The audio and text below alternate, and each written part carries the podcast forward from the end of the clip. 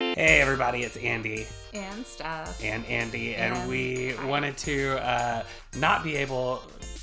We were not able to get together an episode this week, uh, but Look, things just everyone's really busy. life happens. Some of us have to learn 63 jugs by next Thursday. 63. That's, that's right, and that's just me for my parties that I go to.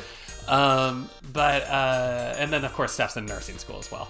Um, and so instead, what we did this week is we put up on our Patreon uh, a discussion of the Academy Awards. Steph. The old Oscars. the old Oscars they call them, uh, and uh, the, the hardware, the, the the little gold men, and uh, The little gold. the little gold. So we we put an LGM uh, Oscars the movie the podcast up on our Patreon at patreon.com/slash dumb fun.